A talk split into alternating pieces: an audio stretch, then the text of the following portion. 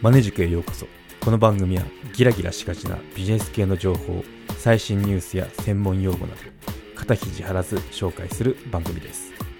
聞いたことあるけど内容はわからないとかへえそういうものもあるんだなど知っていると世の中の見方が変わったりビジネスのヒントになれたらなと思います。では参りましょう。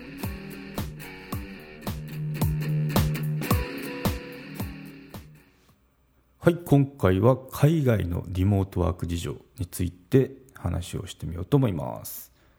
はい海外のリモートワーク事情ということで紹介していこうと思いますね。また原文の方はあのリンク貼っておくので興味がある方は覗いてみてくださいということで、まあ、海外の記事ですけどね。はい英語です。うん、リモートワーク環境で社員の生産性を向上させる賢い人事マネージャーの方法ということですね。うん、そうで、まあ、この記事ちょっと注意しなきゃいけないのがあのなんだろうリモートワークでも生産性を伸ばせるようなコラボコラボレーションツールかなをなんだろう売り売ってる会社の CEO が書いた記事なんで、まあ、途中宣伝めいた言葉があるんですけど、まあ、読んでてあその通りだなっていうのとあと私がその在籍した外資の会社でもまあそうだったなっていうのをちょっと思い出しながらあの懐かしいなって思ったんで取り上げてみましたね。うん、なので、まあ、記事の紹介をしていくと、まあ、どういったそのリモートワークってメリットあるのっていうとこの話になりますね。はい、冒頭のとこです。うんまあ、かいつまむとそうですね従来の9時から5時までの働き方はいくつかの業界で終焉を迎えつつありますよってことを言ってますね。でそうですねリモートワークの文化は従業員にとっても管理者にとってもより身近で柔軟なものになりましたよってことで、まあ、このパンデミックによりですね自宅で働くことの重要性と、まあ、意義が高まりましたよねってことを語ってますね。はい、でそのツールとしては Zoom とかあとマイクロソフトの Teams ですね。これうちも使ったんですけど。で Google Meet っていうのもあるんですね。これ使ったことないですね。であと Slack ってもんですかね。うん。まあいろいろそのオンラインでコラボレーションのプラットフォームっていうのはありますよってことででまあそういった世の中の流れもあるっていうのもあって組織や専門家っていうのは軒並みリモートワークに切り替えてますよってことを言ってますね。うんでただリモートワークはいくつかのメリットがある一方で課題もありますねっていうことも話してますね。うんまあ、組織の機能がまあバーチャルですよね。バーチャルのプラットフォームに移行した時っていうのは、まあ、その人事のマネージャーですね。HR のマネージャー。生産性やエンゲージメントに影響が出ないようにする必要がありますよマネージャーはまあそういったところにこう注力しなきゃいけないですよってことが言われてますよと。うん、でリモートワークに適した環境を整えるには人事管理プロセスを改善することが不可欠ですということで、まあ、ここであのなんだだったらうちの商品使ってんのみたいな話になってくるんですけど。ま、あの、うん、そこはちょっと置いといて、うん。まあ、でもそうですよね。なんか今までそのオフィスに行ってで9時5時って言ってますけど、まあ、日本だったら大体9時6時かな8時間労働なんで、うん、っていうのをまあその家で働くことに慣れてくるとなんだこれあの途中で中座もできるしってていうとこもまあ会社によると思うんですけどうちはできてたんですけどね途中でなんかなんだろう子供の送り迎えしてからでまた戻ってちょっと1時間くらい抜けるんですけどまたあの1時間あの戻ってきたらちゃんと働きますみたいなそのそういった働き方が認められるような環境であればそういったこともできますよね。まあ、これっていうのは今までできなかった働き方ですよね。うん、なんでまあその可能であればその状況が変わって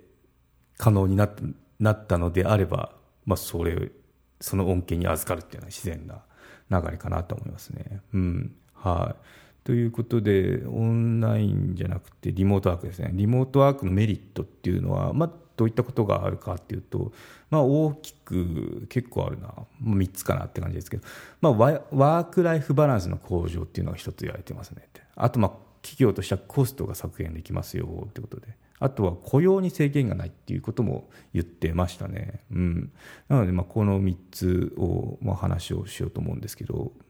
うん、ワーク・ライフ・バランスの向上ということで業界問わず仕事ばっかりで遊びに行かないっていうのは従業員にとって望ましいことではないですよ、まあ、これそうですよね、うん、で家で働いてるので、まあ、大切な人と時間を大切にしながら仕事ができますってことも語いてますね、うん、でオンプレミスってあのそのなんだろう現場って訳せばいいのかな、うん、なるとオンプレミスだと専用の休憩時間っていうのが必要ですけど、まあ、リモートって自分の好きな時間に仕事をしたり休息を取ったりすることができますということで、まあ、これどういうことかっていうと会社オフィスで働いてると、まあ、これ多分あの法律でも休ませなきゃいけないよって決まってるからそうなってるんだと思うんですけどまあ、お昼休憩で1時間取ってねとかあと何時間以上働いたらもう1時間取らなきゃいけないよってことでその休息時間っていうのがあの設定が必要なんですけど、まあ、家で働いてる分っていうのはそこっていうのはその個人に任せられますよ。別に途中で例えば保育園のお迎えに行くので1時間その時間中座しますと。中座しますと。中座してでお迎え行きましたと。言って戻ってきてじゃあその抜けた分の1時間っていうのはちゃんとあの働きますよっていうようなこともできますよね。うんまあ、ちょっとあの法律系は置いといてですけどね、うん、実際に私も私のとこはこんな感じでやってましたね。途中で昼寝もいいよって言ってましたからね。そうやっぱ夜会議とかあったらやっぱそういうことがあの過剰労働にならないように途中でこう抜けていいからっていうようなそんな働き方をしてましたけど、うん、まあなかなか日本の企業だとあのあひゃーって度肝を抜かれるような スタイルだと思うんですけどね、うん。まあ、でもそんな感じで柔軟にやってるよっていうこうあの一例でああやっぱそうなんだなっていうのをこの記事読んで思ったとこなんですけどね、うん、実際にやってましたね。ですね。ここで書かれてるのがそうですね。うん。まあ、好きな場所で時間を過ごしながらリモートで仕事ができますよ。例えば旅行であったりとか。あとはまあ家族の集まりに出席した後夜仕事をすることができますみたいなことで。そんなことをやった人も確かにいましたね。うん、で従業員がより自由に働くことができればその組織内のエンゲージメントと生産性の向上につながりますということで、うん、確かにそうだなって思いましたね。うん。はい、でコスト削減はこれちょっと言わずもがなって感じなんですけど、まあ、家で働いてくれれば、まあ、高い家賃払ってオフィス借りたり、まあ、自社ビルだったら関係ないかもしれないですけど、うん。まあ、大体の会社ってどっかあの高いとこいいとこあの一等地をレンタルしてるわけなんで、あそこっていうのが必要なくなりますよねってことで、まあ、オフィス家賃だけじゃなくてあの家具とか電気とかいろいろ費用かかりますからね、まあ、そういったことが節約できますね、うん、っていうことを言ってますね。あと雇用に制限がない。これちょっと新しい発想かなって思うと思うんですけど、うん。専用のオフィススペースがあると従業員を雇用するために地域が限定されてされてしまいますってことを言ってますね、うん、でリモートワークは世界中のどこからでも社員を雇うことができますって言ってます、はい、でインターネットの接続と効率的なコラボレーションプラットフォームだけを準備すれば、まあ、その世界中から優秀な人材を制限なく採用することができますということで、うんまあ、ちょっとここっていうのは日本、まあ、そのアメリカの話なんで、まあ、その通りだなって思うんですけど日本だとちょっと言葉の壁っていうのがやっぱあるかなって思いますね。うんそうでも前職だと英語圏だとこういった働き方を実際にやってましたね。うん、なので、まあ、英語圏って強いなって感じたとこではあるんですけど、まあ、本社がボストンだったんですよね。って時にあのその別にコロナの前ですよ。コロナの前の普通の働き方でオンラインでやってましたよって話なんですけど、まあ、テキサスとか LA とかあと中部であの自宅から働いてる人っていうのがいてで採用の時からずっと家っていうその方々なんですよね。もちろんそのオンボーディングの研修とかあるんですけど、うん、そのオフィスに行ったことないんですずっとオンラインですっていう人は確かにあの何人もいましたね、うん、なんですごいなって思ったんですけど。ありえないですよね日本だと、うん、なんでそうですね。まあ家族の時間を優先してもいましたね、うん、どんな子とかっていうと、まあ、そのアメリカだといろんな国から人集まってきてるじゃないですか。実はまあ実家がインドとか あと南アフリカとかいう人がいたりするんですよ。そういう時に、まあ、病気家族が病気になっちゃってその本国の方で病気になっちゃって、まあ、看病とか、まあ、家庭の事情ですよね。で、まあ、戻りたいんだよって時にはその南アフリカのいやインドの人は、まあ、里帰りしてそこから、まあ、ネットがつながってるんで普通に勤務してましたね、うん、なので、まあ、時差だけはその今まではアメリカ時間 意識したんですけど、まあ、ちょっとインド時間とかあと南アフリカの時間っていうのを意識しなきゃいけなくなるんですけど、まあ、それくらいですね、うん、普通にチャットで捕まるみたいなことをやってたんで、まあ、すご本当自由ですよね。そういったことだと。うん、で採用もまあさすがに、まあ、イギリスアメリカカナダもいたかな。カナダインドとか、まあ、そんな拠点の周辺でだったんですけど、まあ、採用もやろうと思えば本当に世界中から取れるますよってここでこの記事で言ってる通りだなと思いましたね。うん、そう英語圏って強いですよね。はい。なんで、うん、でまあその病気とか家庭の事情だけでなく12月ってあのクリスマスシーズンなんですよ。で大体あの英語圏の方ってもう仕事終わった系で動かないんですよねっていうのはもうクリスマス雰囲気になっちゃって仕事どころじゃなくなるんですよ。なので一月もうほとんど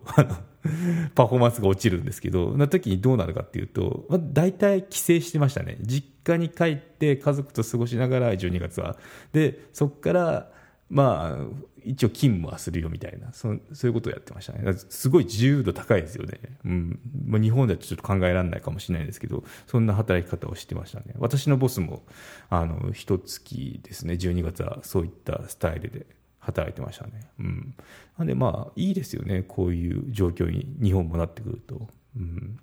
そう結構12月ってなったらあの渋滞とかあと航空機の値段とかも上がるじゃないですか。なんで、まあ、その分散っていう観点でもいいのかなと思うんですけど、まあ、もうちょっと時間かかるかなっていうのは思いますね。はい、ということで、あの今回はリモートワークのメリットっていうところの話になったんですけど次回はそのじゃあどうやってそれを、まあリ、リモートワークってそのメリットもあるけど課題もあるよねってことでじゃあどうやって人事のその